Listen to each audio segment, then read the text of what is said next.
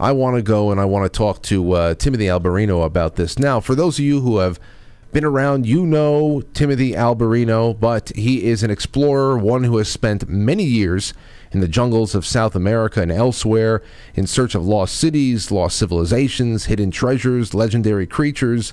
He's a published author. Uh, his book Birthright has uh, I, I own Birthright. It's gotten a lot of a lot of people have talked and dissected it all over the internet themes from that book are going to be brought up tonight in this conversation. And uh, he's published a, a, lot of great work that allows him to talk about esoteric topics, including alternative history, megalithic architecture, giants, mythologies, Bigfoot. We talked about a lot of those things. But cryptids, UFOs, alien abduct abductions, and transhumanism. I think that might be popping up tonight. Welcome back to the show, Timothy Alberino. How you doing? Yo, Frank, nice to see you again. Hey, let me ask you something before we go on anywhere else. You're in Montana. How's that smoke for you? Because it's terrible for us. We have no smoke. Wow. Yeah, we are usually the ones who are blanketed in smoke when there's fires in Canada, but at, at the present moment, we have no smoke. I'm hoping the winds do not change for our sake. Yeah. I suppose for your sake, maybe. Well, maybe I think, they need to. Yeah, I think we're I think we're done with it. Um, I think we are. Yesterday was the last of the haze. There's still a little something going on out there, but it wasn't the orange skies that we had on Tuesday and Wednesday. But you know, I was just thinking because all the I was thinking about where you are and how most of the fires were in Western Canada. I thought you'd be blanketed, but I'm glad that the winds have been favorable. Yeah, we're in clear skies over here. All right. So listen, are, are you going out on, a, on an adventure or? What is the uh, the deal? I know that you're going away earlier uh, later on this month. That is going to be uh, a, a, a, public event with people. Is this is this pretty much like a resurrection of the the Amazon River ride that you were going to do? Uh, the, the the Amazon boat thing was it was too early with the COVID stuff was still going on. So Peru had they had some policies in place, uh, vaccine policies and stuff. So we had to cancel that. Um, but this is different. This is a done deal. This is sold out event. Uh, it's a tour in Peru uh, that I'm conducting. Uh, it's really an expedition in Peru, um, up in Cusco, up in the Andes. You know, looking at the megaliths. Uh, I'll be in Peru next week in the jungle. I have property in the jungle in the city of Tarapoto in the Amazon basin. Uh, so I'll be hanging out there for a week, and then I'll be going up into the mountains and uh, conducting that event. Now, when you go up there, do you have? Um, are you completely cut off? Do you have two-way radios for your staff? I'd have to imagine, but do you have satellite phones? Is there any way reception that that is uh, being beamed in there, or or how isolated in the jungle? Yeah, how isolated are you when you go in? No, the city of Tarapoto is a, a pretty modernized city. Uh, I would have called it a town ten years ago. Now it's a city. Um, it's it's modernized. They have internet and everything like that. My my land is not. My land is right up. It's the last piece of property that you can get right up against the national reserve, uh, right up against a serious primary jungle. Hmm. Um, there's nobody there. You have to cross the river four times to get to it. So I don't have any cell phone service or anything out there. Um, but in the in the nearby city, there's all of those, uh, all of the uh, communication services are available. Well, that, that sounds like it's going to be a fun time. Um, I'd love to talk about a little bit more about that later on if we have any time. But you know, when it comes to the the topic for tonight, um, UFO reverse engineering disclosure is going on right now, and this is not the Nimitz being allowed to report on uh, that they're being they're often being swarmed by craft that they cannot identify. Timothy, this is the a Bob Lazar level revelation about origin of things. You know, so we're we're we're talking about the intelligence behind the tech. Now, obviously, it's all Pentagon approved. There's that because I mean it's been delivered by a man who admits he's not a primary source of information on on a hated mainstream media circuit that used to mock people for looking into stuff like this during a mm -hmm. time of deep geopolitical tension. I mean it's it's tripped a lot of people's bullshit detectors, but you know we've always been a fan of uh, fake alien invasion talk, so this could be the last card. How are you seeing it? Okay, well, I like to just focus on and analyze what this gentleman actually said, what David Grusch actually said. That's what's important to me. whether or not it's a psyop or whatever, I don't care. I'm only concerned with what he said and if it is verifiably true. And when I say verifiably true, I'm not talking about show me the documents, show me the craft, show me the bodies. You're never going to see any of that. Why? Because it's classified. They're not going to show you classified uh, documents. That's like saying, show me the documents on our on our the new stealth fighters that we're developing right now. They're never going to show it to you. It's a national security issue. It's just not going to happen. So when I say verifiable, what I mean is, does it conform to the decades of excellent, competent ufology, UFO research? Does it conform to what we as ufologists know to be true? And the answer is absolutely 100% yes. Resounding yes. There's nothing that that man said, nothing that draws a red flag for me in terms of is he trying to mislead the public? Is he is it a bait and switch? Is it a distraction? No, it's the truth. Now, what are his motives? What are the motives of the people perhaps who signed off on this? I don't know and I don't even care. All I care about is the allegation, is the the veracity of the allegation, and I, and from my position as a UFO researcher, the it's true. What he said is true, and and and I. I'm speaking in unison with the majority of, of, of whom I would consider to be competent ufologists. Um, uh, yes, the United States government has been recovering crashed UFOs and reverse engineering them to some extent. They haven't been very successful in the reverse engineering because we're talking about exotic components. We can we can return to that point in a little while. And yes, we've recovered bodies. And this didn't happen yesterday. We've been doing this since at least 1947, the Roswell event, but even before that, really. Um, and so none, none of this is new to a ufologist. None of this is new to anybody who's been tracking with uh, UFO research.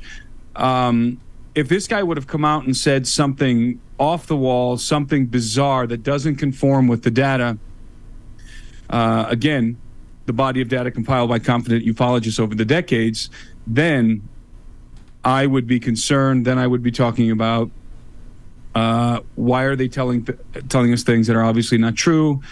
Um, but that's not the case. So motives, why are they allowing him to say this? I have some thoughts on that, but but I, I don't I don't know what his motives are. I you know if we take him at face value, he was frustrated because he was working in the AARO project. You know, obviously this guy comes from the intelligence community. He was uh, uh, he was an agent at, at, the National National Geospatial Intelligence Agency and the National Reconnaissance Office, and of course he worked on in AARO. And it was his work with the All Domain Anomaly Resolution Office, AARO, the Pentagon's official UAP uh, investigative body, that he began to encounter this secret program, or at least whispers of this secret program. In fact, more than whispers, because AARO's existence um, is premised on the, the notion that there are unidentified anomalous phenomena out there. And this body is supposed to, this investigative body is supposed to find out what they are. And so he started to pull this thread in regard to if these things are flying around and, and we know that we know that they're real. So the next obvious question is what? Have they crashed and have we recovered them? Do we have any hardware? And as soon as he, as soon as he started to pull on that thread, he got in trouble. Well, first of all, um, according to his testimony, other intelligence officials uh, came to him in private to confirm it that that is in, in, indeed the truth, and have come forward, by the way, to Congress and to the journalists, uh, the journalists Leslie Kean and Ralph Blumenthal, who broke this story. By the wall, by the way, those are the journalists who really kicked off this whole thing back in 2017. So this is a continuation of the of their reporting. Really, it's really a, a major escalation in their reporting. And so he hit this wall because they're tasked, you have to understand, they pulled him over from the intelligence community, investigate UAPs, right? And and he's going at it and he's following this thread and he hits a, he hits a wall. And not only does he hit a wall, but he get, starts getting threatened from private um, contractors which makes perfect sense to me. That's exactly who you would encounter when you hit this wall. And uh, and so it all, the story seems very plausible to me. Everything I know about uh, ufology and and and everything that uh, I know to be true, um, it conforms. His story conforms, and so he wasn't he wasn't read in. He wasn't allowed to be read into this program because it is uh, it's it's got majestic clearance. You can't. They're not going to read.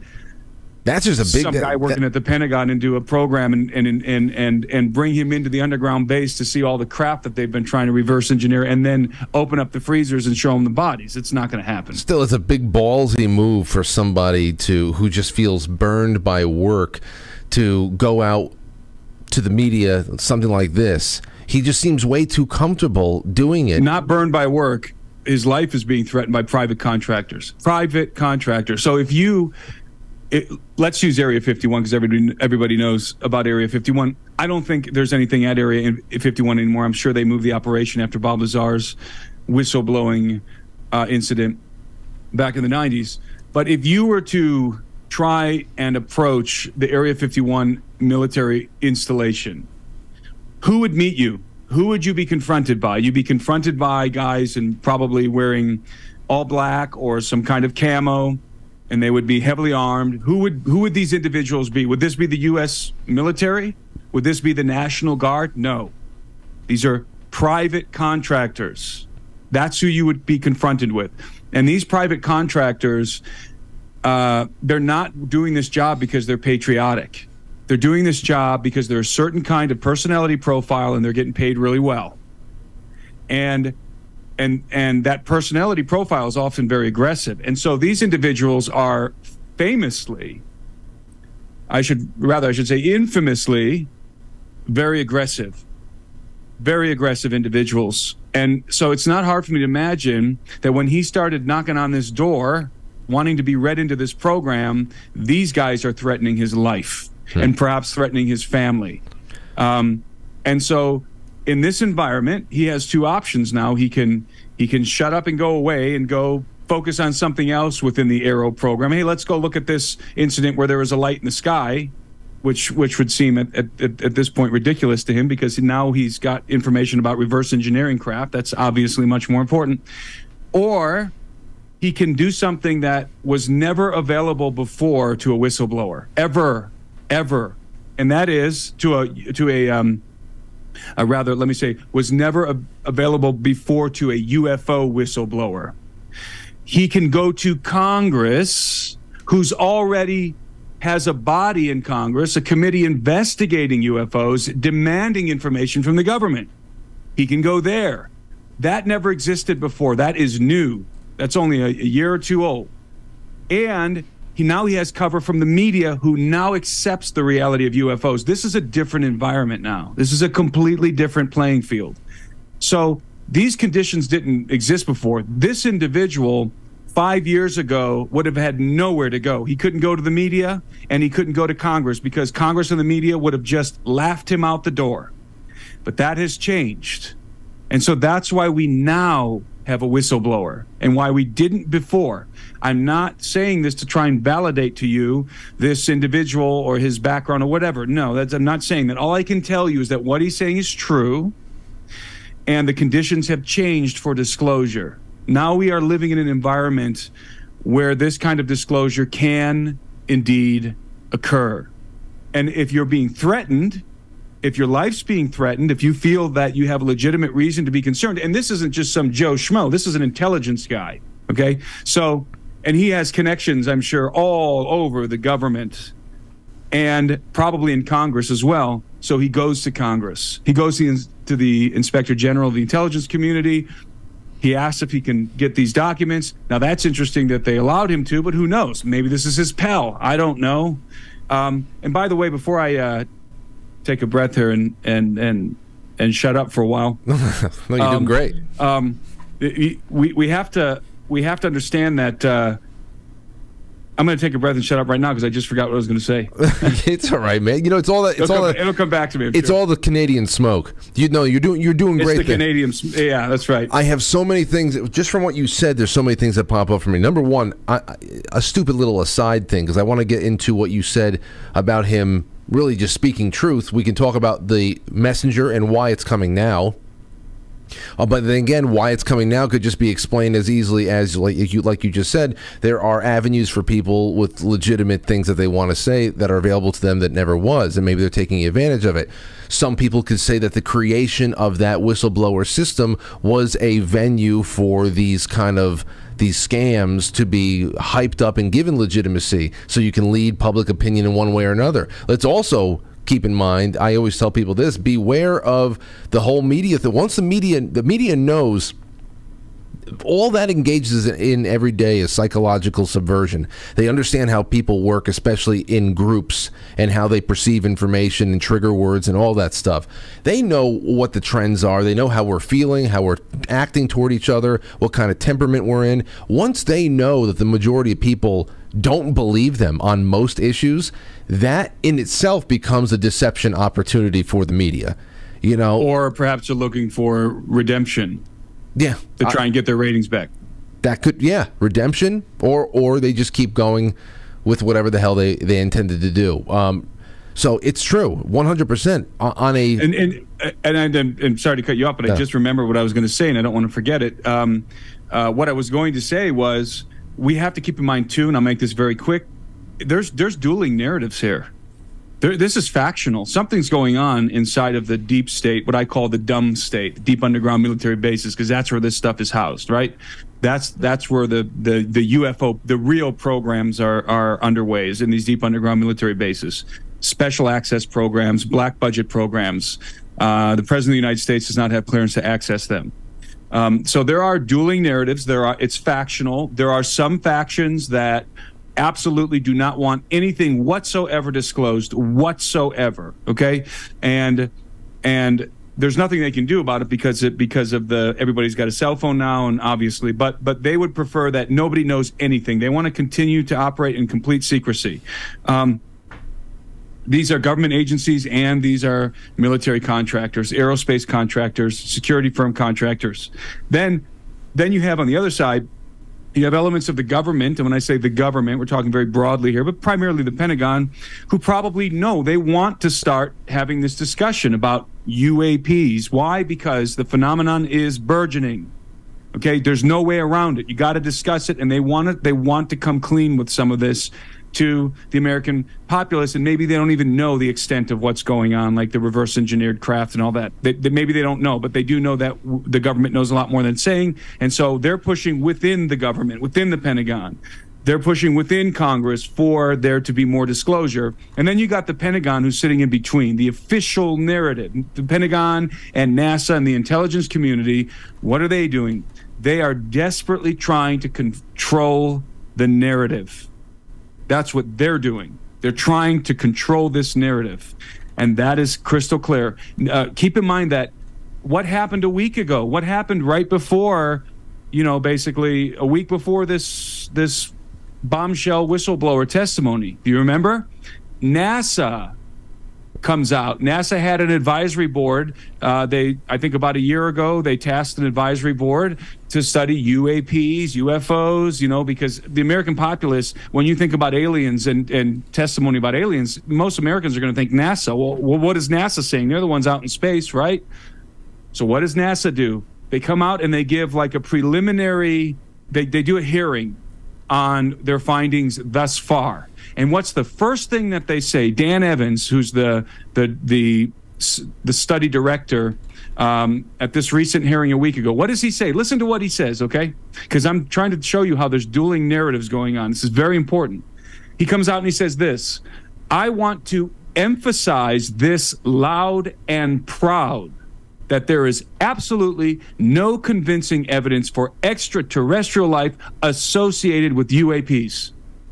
So there's your official narrative, okay? And then on the other side of this whistleblower, you had the Pentagon that came out and basically said that uh, um, I'm trying to find the exact uh, uh, quote here from the Pentagon. Basically, the Pentagon said, no, we don't. This is what they said. I found the quote. To date, AARO has not discovered any verifiable information to substantiate claims that any programs regarding the possession or reverse engineering of extraterrestrial materials have existed in the past or exist currently. There's the government narrative. That's what the Pentagon wants you to think. Combine that NASA statement with that Pentagon statement. There's your narrative. That is the official narrative. The whistleblower, that's a different factional issue. And then the guys who want complete absolute secrecy, that's a that's the other side of this situation. So I want everyone to understand there are dueling narratives going on here. There is a there's like a um, a cold war going on behind the scenes as it regards to the disclosure of what the government knows about UFOs. This is okay.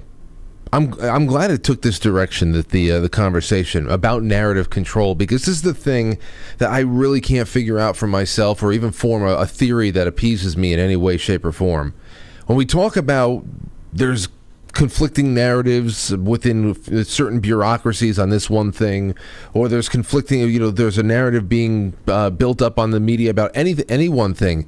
I mean, the, we always forget what they're building the narrative about are intelligent, supposedly vastly intelligent life forms that are are in possess of knowledge and technology that allows them to traverse time and space. So I, I, I would when I think about lowly earthly media organizations and even uh, governments being able to put forth a narrative that controls our ability to perceive that kind of an intelligence presence, that's laughable to me. It, it tells me that the aliens, if they exist, they don't want to be seen or they don't exist. Because how the hell can the New York Times and the Pentagon put up a firewall between us being able to make contact with a uh, an intelligence that's floating around out there and apparently has some interest in us. Like, what is the real firewall there? I, I, don't I don't understand that how narratives could even be controlled. They like can't. Oh, that's why. They, that's what I always say. The Pentagon cannot control the phenomenon. All they can do is control the narrative. So, um, sorry, my son just walked in the room here as we're talking. It's all right. Um, so, um, the Pentagon cannot control the phenomenon. They can only control the narrative. They know they can't control the phenomenon. Everybody's got a cell phone. I mean, where I'm going in the in the in the jungle, my neighbors in that property I was telling you about, they they got a cell phone out there. But, I mean, but, everybody's got a cell phone. But now. that's the thing. You, you can't stop people from taking pictures and video. They're going to lose control at some point. They know it. The phenomenon is burgeoning, and so they're trying to stay in front of the narrative and control it. But when you go outside with your cell phone and you take a picture of a UFO, it's not a it's, you know that's what I was saying. It's not like catching dragonflies. It's not this this bug that has very limited base programming and instinct. We're talking about a, a, a unidentified identified uh, unidentified object up there that if it's being flown and operated by an extraterrestrial I- I- intelligence then it's not just oh I'm taking part I'm looking at this this craft in the air and it's just moving around. There's something inside of there. Why is there no revelation from them? I mean, they don't need. I mean, there's no way that a. That's what I mean by a. There's no way that an earthly media outlet could ever really keep us from uh, a confirmation if they don't actually want to be seen by a massive amount of people. Simple answer is they don't. They're not talking to us. They're doing something else. Mm. Um, and I think that you would find the answer, the the the more profound answers, I think, are to be found within the abduction material, the alien abduction material. And it's it's interesting because here we are, we're talking about, and I'll quote uh, David Grusch, we're talking about retrieving a program that was retrieving and is non-human origin. This is these are his words, non-human origin technical vehicles call it spacecraft if you if you will non-human exotic origin vehicles that have either landed or crashed does that sound familiar to you do you remember back in 2017 uh, when da- Eric Davis, the astrophysicist, who is a was at least at the time a consultant to the Pentagon in regard to UFOs. Remember this? Eric Davis said, "quote uh, that they had quote off that he had rather that he had handled and examined quote off-world vehicles not made on this earth and uh, he was pentagon consultant and uh, and and is an astrophysicist uh, working uh, at um, Baylor University, I believe. I believe it's Baylor. I'm not 100 percent sure. So uh, this is this is, I think, the real story when you cut through all the UAP bullcrap because they, as I think I've, we've talked about this before, they they intentionally changed the nomenclature. They did that intentionally, and that sort of reveals their hand and how they want to control this narrative. They don't want us to think about crash retrievals. They don't want us to think about nuts and bolts technology. They don't want us to think about uh, alien abductions and cattle mutilations. They want us to think about lights in the sky, anomalous phenomena that we don't know what it is. That's what they want us to think about. Okay. They want us to think that they're just now taking an interest in this. They do not want us to realize what Grusch is saying. They do not want us to realize that they have known about this. Not only they have knowledge of what's going on, they've got the, they they can touch the craft right now. They've got the technology. They've got the bodies and so um, this is, as I said, this is just as as um, fantastical as it sounds. It, it it conforms to what ufologists have known for decades. So then let's talk about another part of what he had said. He was saying not only that we, we were collecting craft, but that we have been. And he was asked about how many different species. He said, "Oh, many." He said many species, many many artifacts from species. First of all, I keep wondering myself, how that why the hell can all species one species uh, species or ten how the hell can they travel all this way from one a dimension over or two or whatever? Why is everybody cra- why so many crashes? I don't understand the crashing. I don't understand that um, at all. First of all, let's understand that there's probably way more way more activity than we can see. Because these ships are cloaked and you know i don't i hate to use star trek terminology but they're cloaked they're you can't see them most of the time you can't see these craft. We know this from bob lazar. Bob lazar talked about he, he got to see this the the particular craft the sports model that he worked on as he as he refers to it the sports model the one that was in working condition that he was trying to figure out the how the reactor worked on it. It was a matter antimatter reactor that used element 115 um, he got to see it in operation at least on one occasion and on this particular occasion. He noticed that the craft it, it came off the ground and it hovered a little bit, and then when it when it was fully energized or more energized, it became almost completely invisible, at least from certain vantage points. Why? Because the craft is distorting the space time continuum around it. So it's bending light. It's using gravity waves. So we know that gravity bends light. So if the craft is producing a gravity wave, it's going to bend the light around it and therefore render it invisible. So that's why you would see these craft blinking in and out of existence or you know visible and then invisible because it's it depends on how the craft is operating according to lazar who i absolutely believe. So and i think this by the way is a conf- as you said in the beginning you rightly you rightly frame this as a lazar level declaration event in in in terms of this whistleblower. So um we have to understand that there's probably way more of these things out there than than than we see. So imagine all the craft that people are now are now glimpsing and taking pictures of because there's a lot, by the way. There's a lot. Um, there are a lot of UFO sightings now. And there are pictures. Everybody's getting pictures of UFOs on their cell phones. Lot, not everybody, but you know what I mean. Uh, a lot more people than use than than than before than years past. I myself had a close encounter with one of these craft. I mean, um, and those are the ones that we see. But what about all the ones that we can't see? And here's so crashing. The craft is crashing. Fine, crashing. Advanced technology. They come to Earth. They crash. How's that possible? Uh, well, first of all, they're not they're they're not infallible. These are just nuts and bolts hardware. I don't care how advanced it is. Um, it's there's going to be situations in which it malfunctions. Right. That's number one. Number two what if they're shooting each other down? Mm. I mean, what if there's what if there's warfare happening and we don't see it? What if that thing that and I don't know if this story is true or not. I, I don't know, but you know the thing that happened in Vegas and it looks like a, a flare or a meteor, or perhaps a, some kind of a craft. What if that thing got shot down by a different UFO? Um, it, it's it, there's there there's a there's a handful of different reasons why these crash these craft would crash. Now that's not to say that they're crashing all the time. That's obvious. I've never seen one crash. You've never seen one crash. Nobody you know or nobody I know has ever seen a UFO come out of the sky and crash. Definitely not so they're in a not city. crashing all the time. Definitely not in a city either. You know, th- th- it would be something else if they- they could finally have one of those crashes right over Times Square. Then you're talking about thousands of people who are suddenly just in the presence of an alien craft. That would be Yeah, right. But there's there's things that could be said about that as well. However, so think about, let's say that the government has, I think a, some some story broke today that the Biden administration know, has like 14 of these things or something that they know about. Okay, let's double it. Let's say there's 30. Let's say we got 30 of these things. You are talking about since what nine the 1920s, the 1930s. So we get one a decade or something less than one a decade. That's what we're talking about here. We're not talking about craft just randomly falling out of the sky left and right. Hmm.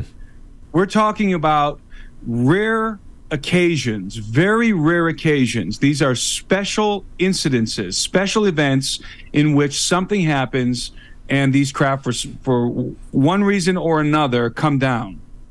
And it could be there could be a hundred explanations for we don't know what kind of technology exactly they're using. We know some of them are probably using matter antimatter reactors and producing gravity waves. Is there something that interferes with that te- technology? Is there some sort of an atmospheric thing on earth that was not the case where these things were fabricated and they're running into issues are they shooting each other down are there prosaic reasons why these things might crash that maybe the entities died i don't know um, probably some of these things are being piloted autonomously. They're drones. Um, others maybe are just being piloted by artificial intelligence, which would be the drones. But I also, but I also am referencing biological cybernetic beings that are not fully biological and that are not fully cybernetic, but are are not fully artificial intelligence or hardware, but are a combination of biological and synthetic components.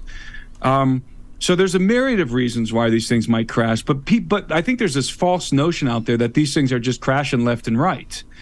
Um, that's obviously not true. Again, we're talking about even if there's 30 of them that we have, we're talking about since the 1920s. We're talking about at least since the 1930s. At least since the 1930s, I think we've been aware of these vehicles and recovering them. Um, and perhaps maybe I'm wrong. Maybe it's even way before that. But Well, it- but it- definitely we're- the 1930s. wherever it is, if you're able to put a line in the sand where you say this is when the phenomenon, so we started collecting them, we started having really um, uh, unprecedented interactions with them, seeing them all over the place. I'd love to know what that that beckoning call, where where the real interest in the planet uh, really really began. Um, Well, okay, so you, you mentioned multiple factions. I don't know how many factions are out there. I, I suspect there's at least a few disparate factions. Um, the ones that ufologists have been talking about most vociferously for decades are you have you have the Nordics that look like us. Um, you have the tall whites that look like maybe like those cloning that cloning race from the Star Wars uh, prequels. Um, they call those the tall whites. Then you have the grays, which are the little gray alien, the classic alien being, and the insect, the insectilins that govern, that are the administ- administrators of the abduction program. So those are three factions right there. And then you have reptilians. So those are four potential factions, and there may be more, or maybe there's a, those are blended together somehow, or maybe maybe a couple of those aren't real. I'm absolutely 100% convinced the Greys are real and the Nordics. Those two 100% for sure. Um? Really, all four of those groups I think are are are real factions. And as crazy as that, that sounds, maybe in three, four, five years from now, I'm this isn't going to sound crazy at all. I mean, retrieving crashed UFOs, you know, and bodies that sounded crazy to most people uh, a week ago. Now I think not so much anymore. So you have at least those factions which are likely in play on some level. On some level. Well, what's your what, um, what's your go-to evidence for like you say Nor- you're 100% convinced Nordic and Greys. I've I've heard about them, the Blue Avians. I've I've I've loved going into all this stuff and reading people's uh, you know breakdowns of of where they've been uh, noted. Is there any is there any go-to evidence that you when you say, well, there's there's no evidence for this. I can't I can't believe it and whatever. Where is there a where's there a you know a tens tens of millions of human beings are encountering these things routinely and have been for decades. It's called the abduction phenomenon. And and and they uh, and as we've and as I've talked about, I think at length on your show before, this in, this when I talk uh, talk about abduction phenomenon and abduction research material, we're talking about scientific data that has been collected by competent researchers over the decades that that is corroborated all over the earth. It is absolutely undeniable when you take a deep dive into the abduction phenomenon. Don't look at the stuff on the internet now. It's tainted, it's new agey, it's weird.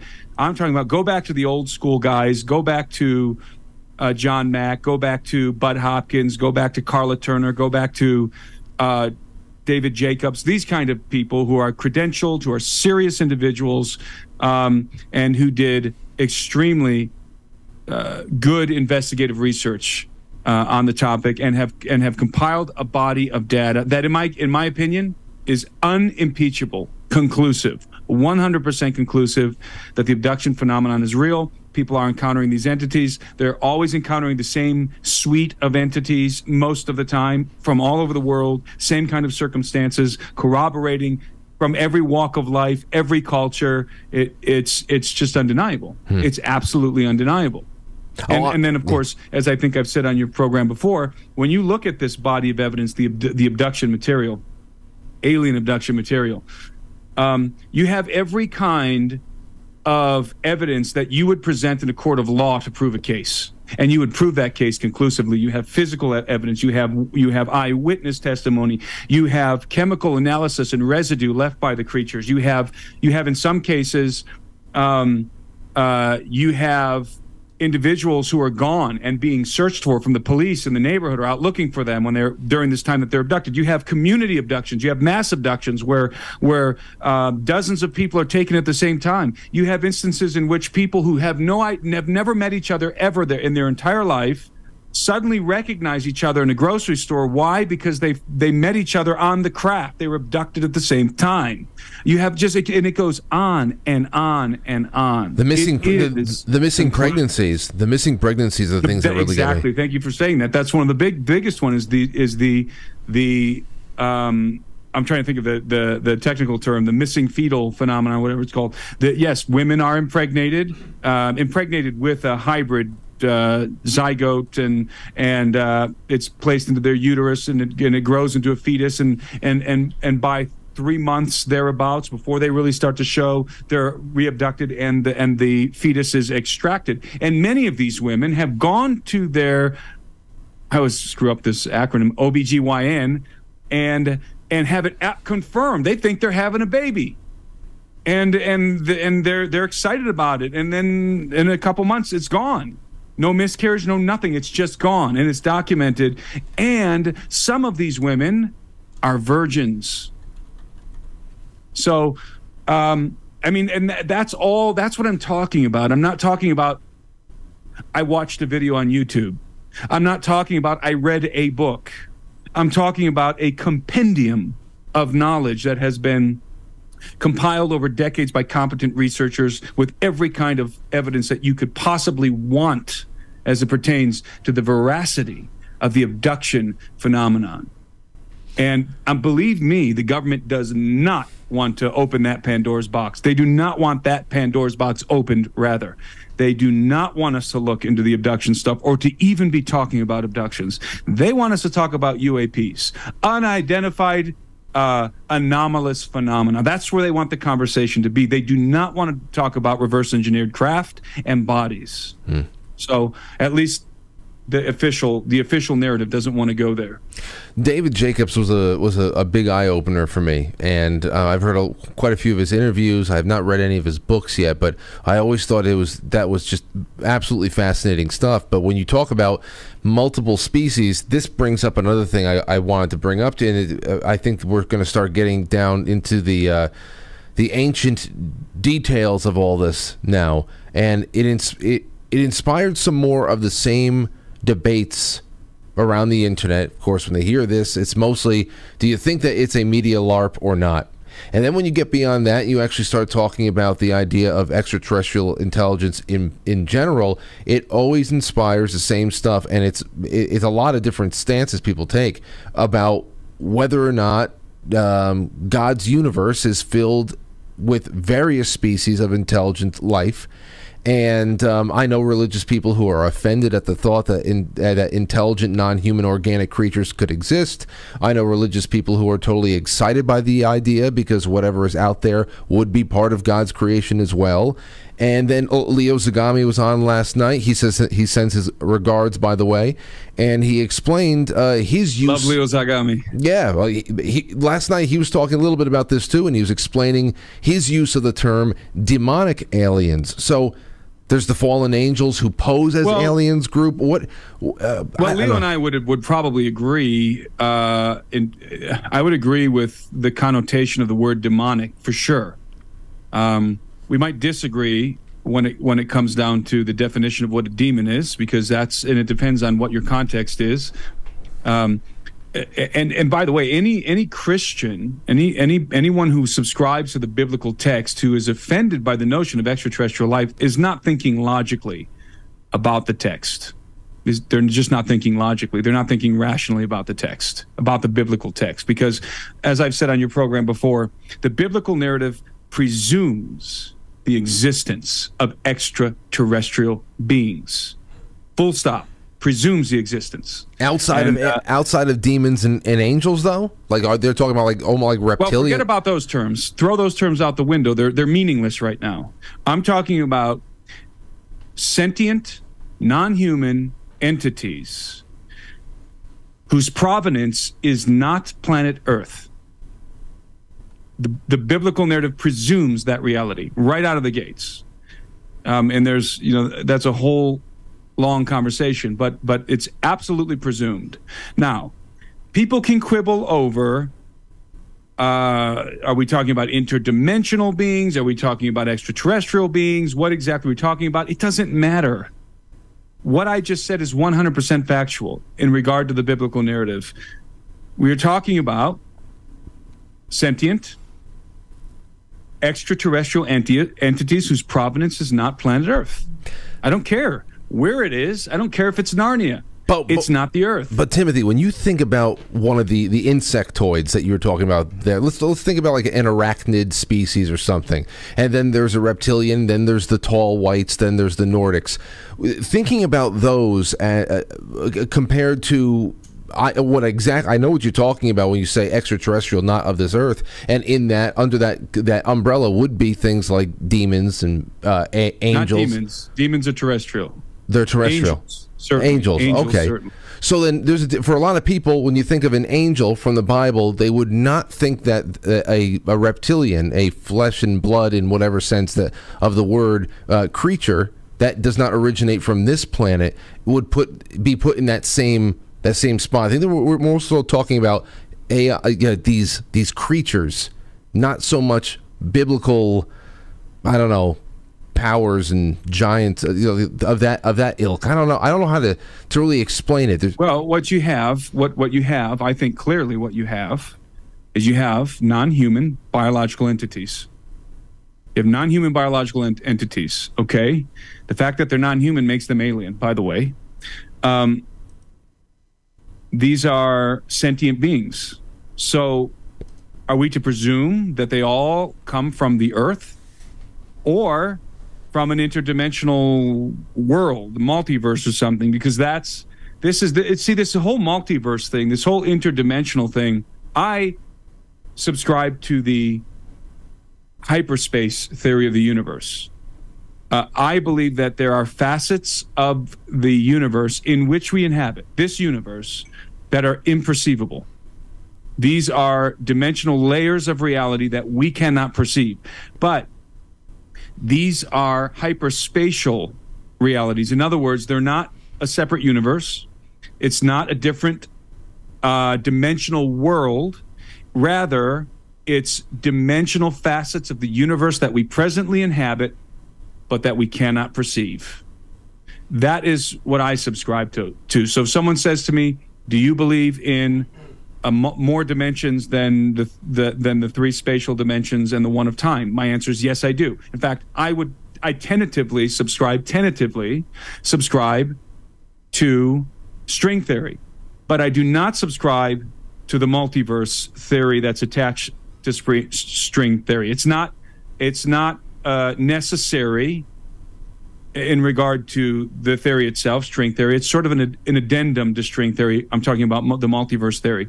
The multiverse theory, as I'm sure your listeners know because it's in the mar it, this is what's in the marvel universe this is what's and a lot of these concepts are just sort of blended together and so there's a lot of confusion but the multiverse theory is that there are multiple universes all around us and being created all the time and that these universes can sometimes interact and and there's just there's maybe millions and billions of these alternate universes all around us um, that's that is i don't subscribe to that but I do subscribe, as I said, to more dimensional facets of our universe that we can't perceive. Okay, so I do subscribe to that. And and and let me because I always like to ask this question to people who are contemplating multi uh, multiple dimensions, interdimensional beings. We don't know what another dimension looks like the, the and, and, when we talk about more dimensions, if we talk about higher dimensions, because there's so many different ways to talk about dimensions. If we talk about higher dimensions, higher spatial dimensions, we are now in a realm of thought in which our brains, our three dimensional brains, cannot, do not have the ability to conceive of more than three spatial dimensions in one of time. It's impossible. You cannot, you cannot envision in your mind a hypercube you can't do it. That would be a, a four dimensional cube. You can't do it. I can't do it. Nobody can do it. We don't know what they look like because our brains cannot even envision them. Our brains only can can compute the three dimensional world. That's how we're created. That's what we inhabit. And so when we talk about dimensions and dimensional realities, when, when, uh, you have to sort of parse what, what's going on here. What what are people actually talking about? Are we talking about higher dimensions, higher than the three spatial and one of time? So that would be like beings that live in a, a fourth dimension, let's say, uh, that that are completely foreign to us. We can't see them, but they're here. There's a fourth dimension. That's one concept.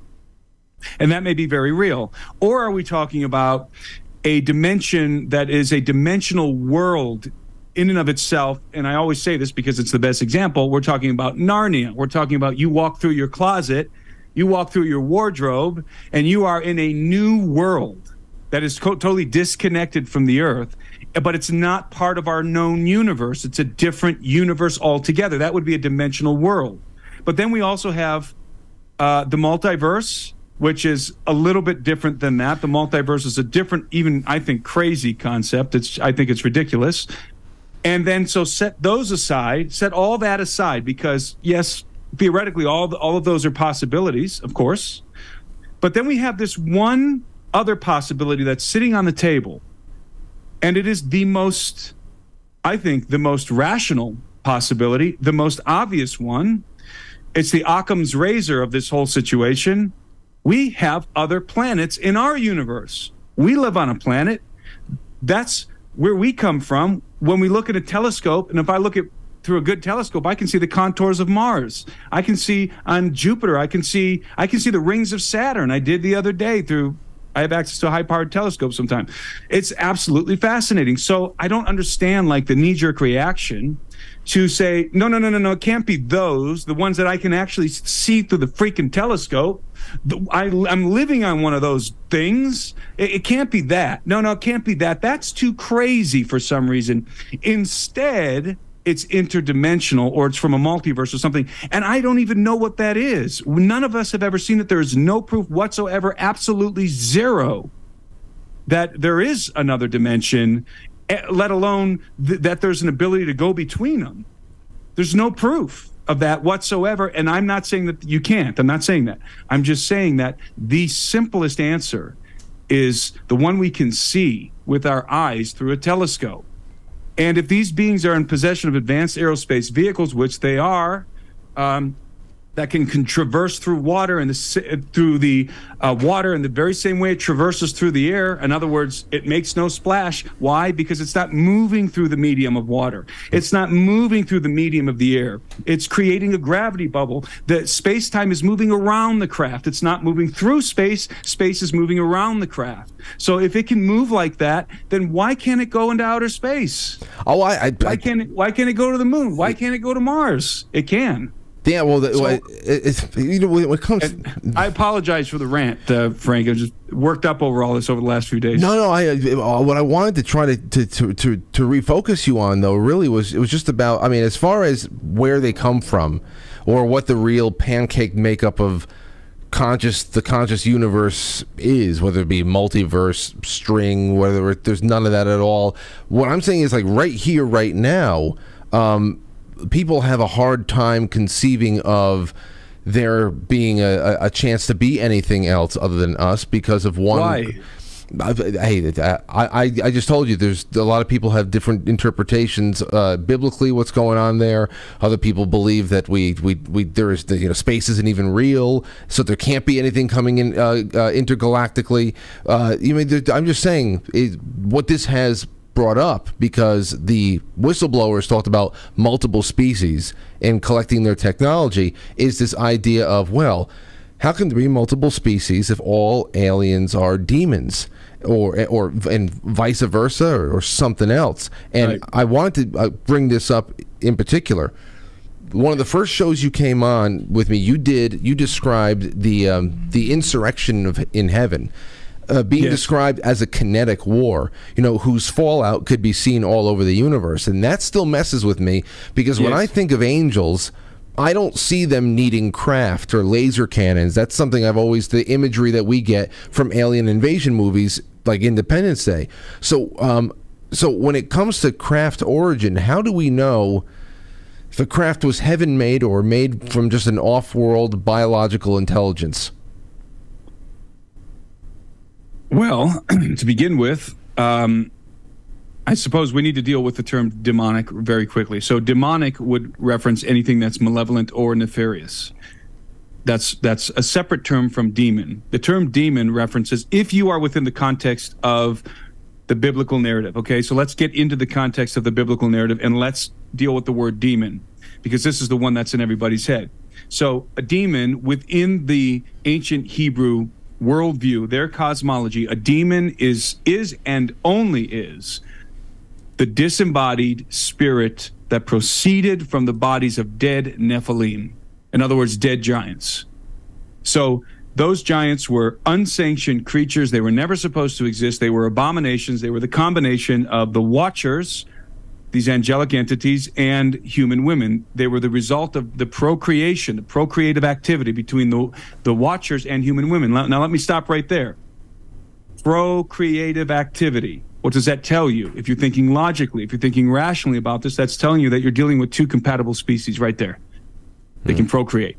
Okay? So, but these, so a demon, again, within the context, within the ancient Hebrew context, is exclusively the disembodied spirit of a Nephilim that perished in the world before the great flood. That's what they are. These are the unclean spirits that we encounter in the New Testament. These are the unclean, the the the Gadarene demoniac legion, this man who was filled with multiple, probably thousands of demons in legion. A Roman legion was anywhere from three to six thousand men. So the demon called itself legion because there were so many of them inhabiting this guy. These are disembodied spirits inhabiting this person uh, those do not come from anywhere else but planet Earth, and and and th- that is the very uh, narrow hmm. definition of demon according to the Hebrew cosmology, according to Hebrew cosmology.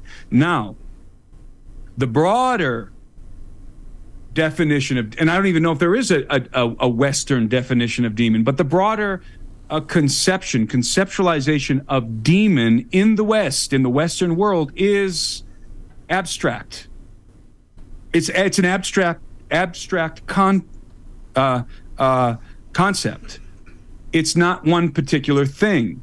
So, in the minds of most Americans, secular or Christian, and in the minds of most Westerners in general, a demon doesn't have a definition. It's just that thing that's scary and grotesque and malevolent and evil.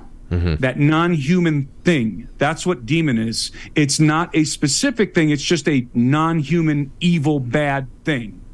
Uh, sec- that's how a secular person would think of demon. A Christian would add and is in a in a in, in has a posture of enmity with God, right? So that would be the addendum from the Christian perspective. So this is a nefarious creature that is that is uh, evil, and its intentions are against God and against mankind. So that's a demon. Well, that's a very, very, very broad term, which means almost nothing. It means almost nothing because it because it can mean almost anything. Therefore, it means almost nothing. So that term I have no use for it because most people, when they talk about a demon, they're not talking about it within the contextual origin of the term, going all the way back to the uh, to the ancient Hebrew. Um, we can talk about the Greek. You can you can research how the, the Greek word uh, daimon and daimonion and all of this is maybe has a little bit of a different connotation. But even in the Greek lore, because that's where the word demon comes from, the, the word demon comes from daimon in the Greek. And that word, you know what that refers to? It refers to the spirits of the heroes who perished where? In the world before the flood. That's who the demons, that's who the, so it's like the same terminology, that's the same concept. These are disembodied spirits. Those spirits are earth-born. They were born here. They, they proceeded from the bastard sons of the Watchers, and they are in a in a they are in a condition that is a curse, according to the book of Enoch. They're cursed to wander the earth bodiless, hungry, thirsty, having all of these sexual desires and all of the carnal desires, but without flesh with which to fulfill them, through which to fulfill them.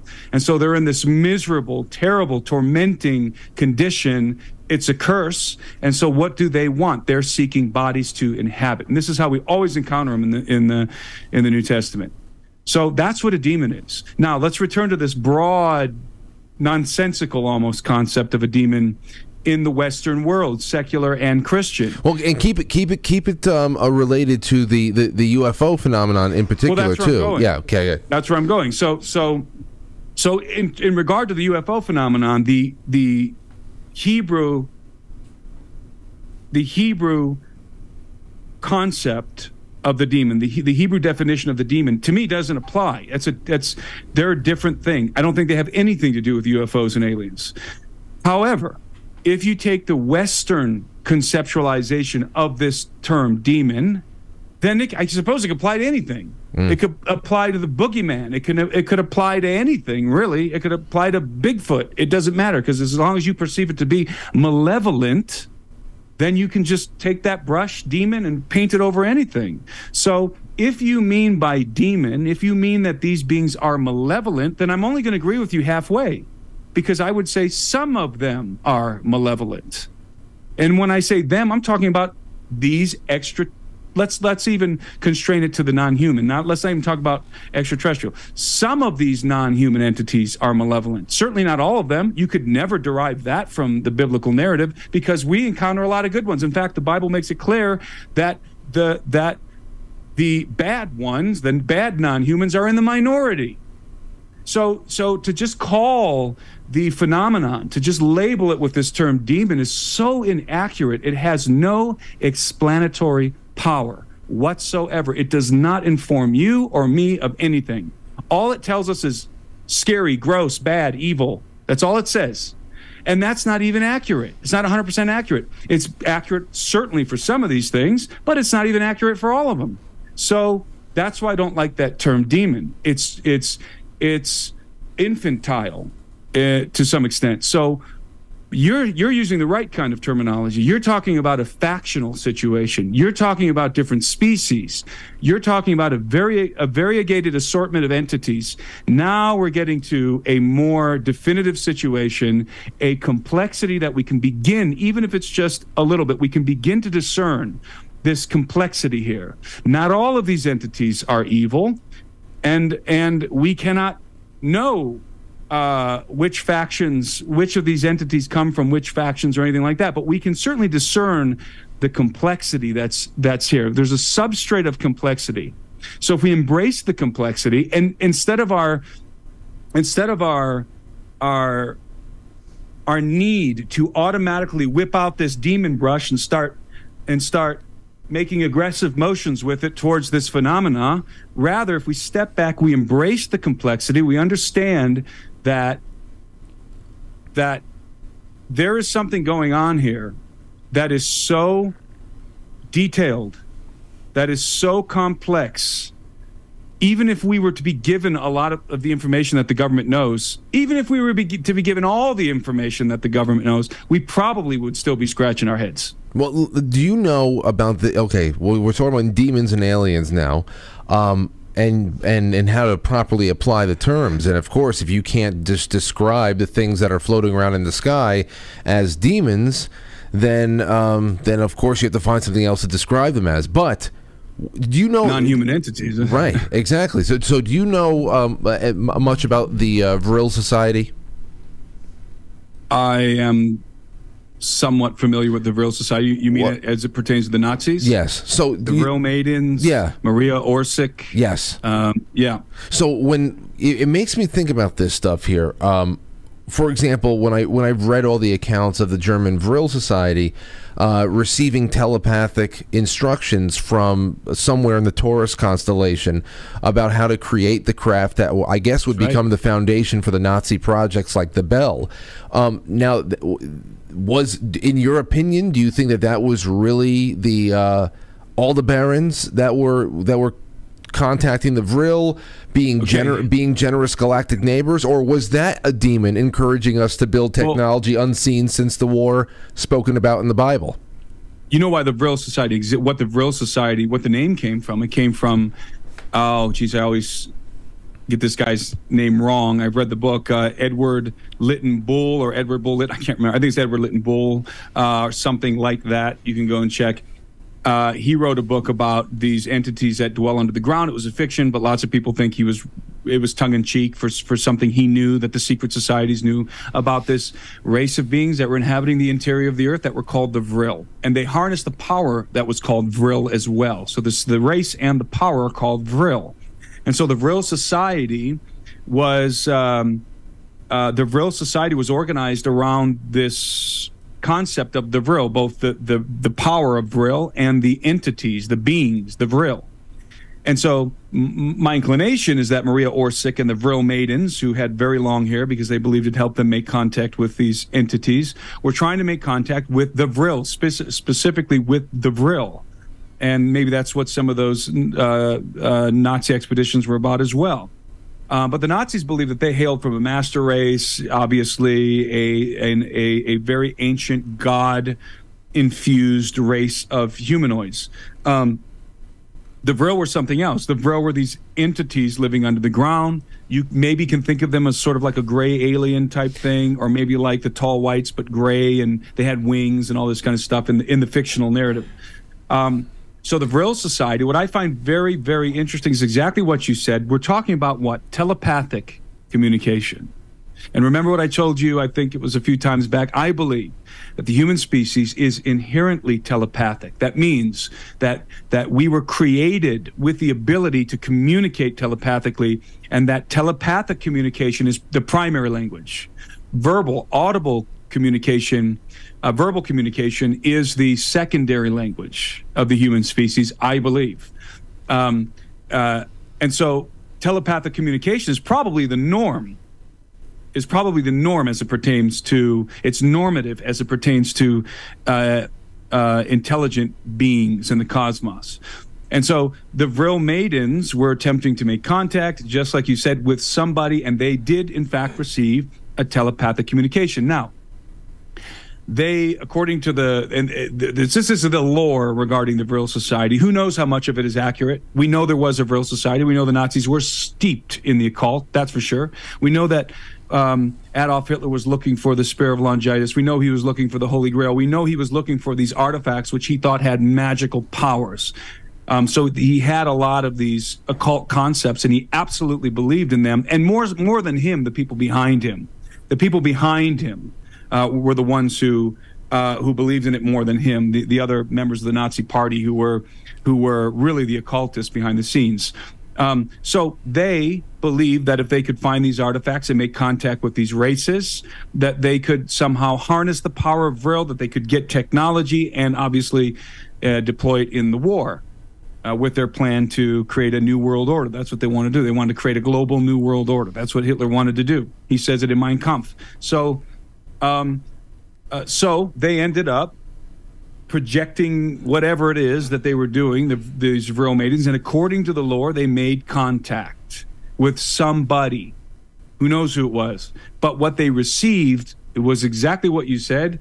It was schematics. What they received was schematics. They didn't receive like loving messages about peace and unity and taking care, care of the planet or religious uh, messages. No, they received schematics. In fact, the schematics came to them in a couple of different languages. I think, if I remember correctly, one of the languages was like ancient Sumerian, and the other one was definitely the coded, um, the coded script of the Templar. So the Vril maidens didn't even know what they were writing down. It had to be, it had to be uh, interpreted, uh, translated, and once it once it was translated, it was schematics. Schematics to build allegedly saucers, allegedly to build Der Gleich. Uh, in my opinion, Der Gleich, the bell, probably was using some kind of uh, mercury uh, device that circulates mercury counterclockwise and is the same kind of technology that we read about in the in the Mahabharata and in the Ramayana, the uh, the Indian epics, right? So the the Vimana craft. Um, that's what the Der Gleich seems something to that effect to me. Um, whether or not it was, I don't know. But obviously, the Nazis were doing something. And, and then from the Nazis themselves, you had, um, I'm trying to remember his name, Hermann Oberth, I think was his name, the guy that was above uh, uh, the, uh, the guy that we brought over for NASA. I just totally lost his name. Anyway, from the guys that worked on the Nazi rocket program, uh, hinted to the U.S. officials, once they came over into our programs, we integrated them into NASA and so forth, that they had help in creating their technology or they they had help in pursuing a space-based platform for rockets or whatever it was that they were trying to do, or or at least a rocket that could uh, that could go into low orbit and you know strike New York City. That that they were certainly working on that. They said they had help, and when they say they had help, they meant from alien, non-human alien entities, and actually they they the, the inclination was extraterrestrial entities. So that's sort of encapsulating that whole Nazi story. So having said all that, who were the beings that they contacted? Well, were they just like demonic spirits? Possibly. Were they were they like gray alien type entities? Possibly. Were they like Nordic type entities? Po- I mean, who knows? Were they're, they the Vril? Do the Vril exist? Supposedly they are called the Aldebarans. The Aldebarans, I think, was the name. Uh, somewhere in the Taurus constellation. That's what I what right. I, I was remembered. So I right. and I, I started thinking, well, it, especially since this is telepathic. Obviously, it, it's uh, you can see a lot of a lot of similarities to the story to the uh, the Jodie Foster film Contact, where we get the schematics and then we get to go and, and have our, our meeting on the beach with uh, Jodie Foster's dad, and um and and that is a that's what I was thinking about. This is like, is this actually a, a, a message from on uh, from you know deep in in the uh, the universe there, or is this one of those situations where it was some kind of uh, demonic possession because you were talking about a group that was very heavily steeped in occult and uh, and that's right and, and that would be right. interesting to me because of everything you had brought up in past conversations about yes. how the biblical wars were kinetic and I was wondering if this was a demon trying to Possibly. encourage the the Nazis to rebuild unseen technology it's seen the technology not seen since biblical war broke out that's right That'd That's right. And, and let's be more specific because I, I, am absolutely tracking with you. It certainly could have been unclean spirit that they were in contact with, or spirits or de- real demons, right? Real demons. Um, and remember, I said that the demons proceeded from the bodies of dead giants in the antediluvian age, in the world before the flood.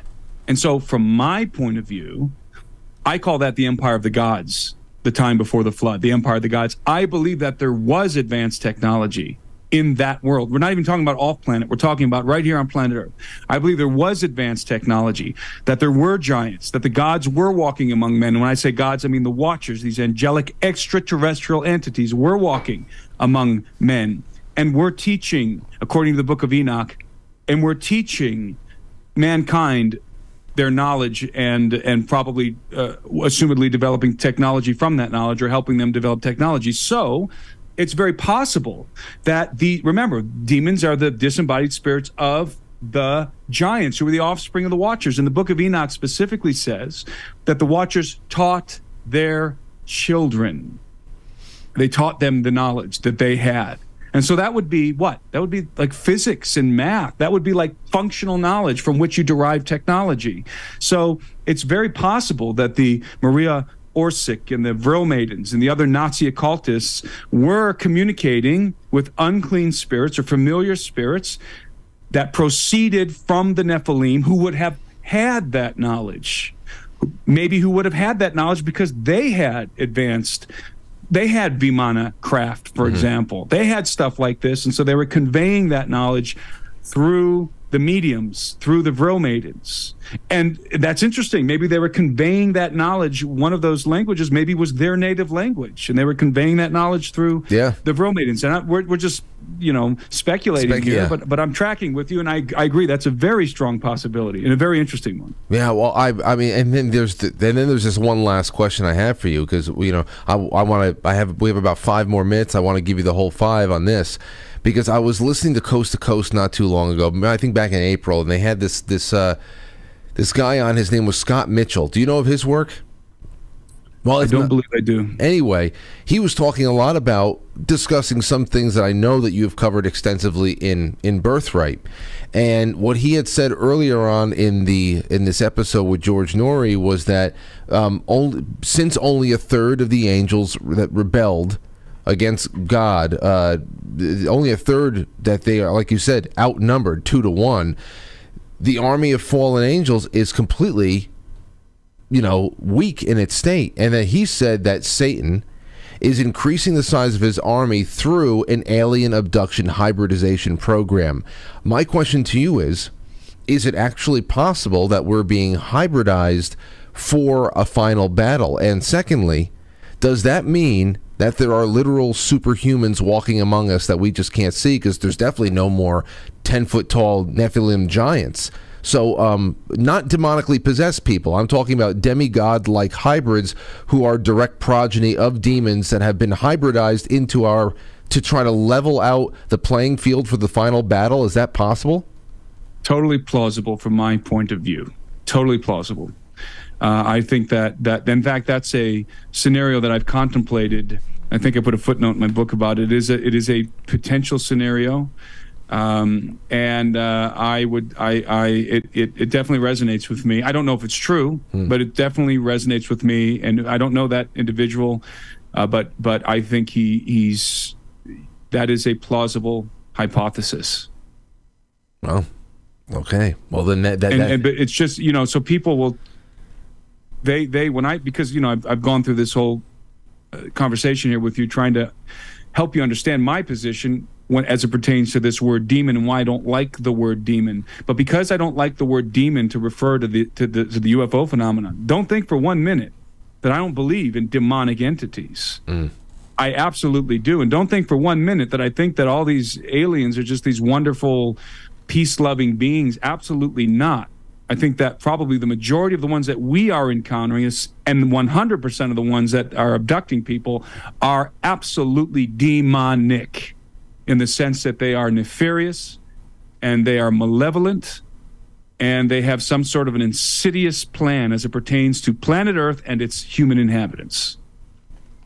Well, I guess like most things, we are going to have a front row seat. Maybe not in this lifetime, but as as as we've done the math before, it could be the next hundred to two hundred years that we really start seeing major watershed moments in our development or our decline. Um, but it's always great to have you on again, uh, uh, Timothy. I'm, I'm glad that we were able to do this. I'm glad we were able to move it up and get more time together. So uh, enjoy your trip. If there's anything else you want to leave people with before we go, um, I'll direct them all at timothyalberino.com. Yeah, uh, it's always a pleasure to be on with you, Frank. Always. Uh, and uh, people can just look me up on social media at Timothy Alberino and YouTube. YouTube. I'm going to be. I'm sort of trying to publish more content on YouTube. So uh, and my website, obviously. So thanks a lot for having me on. Yes, okay. Be safe in your travels. Thank you, sir. Later.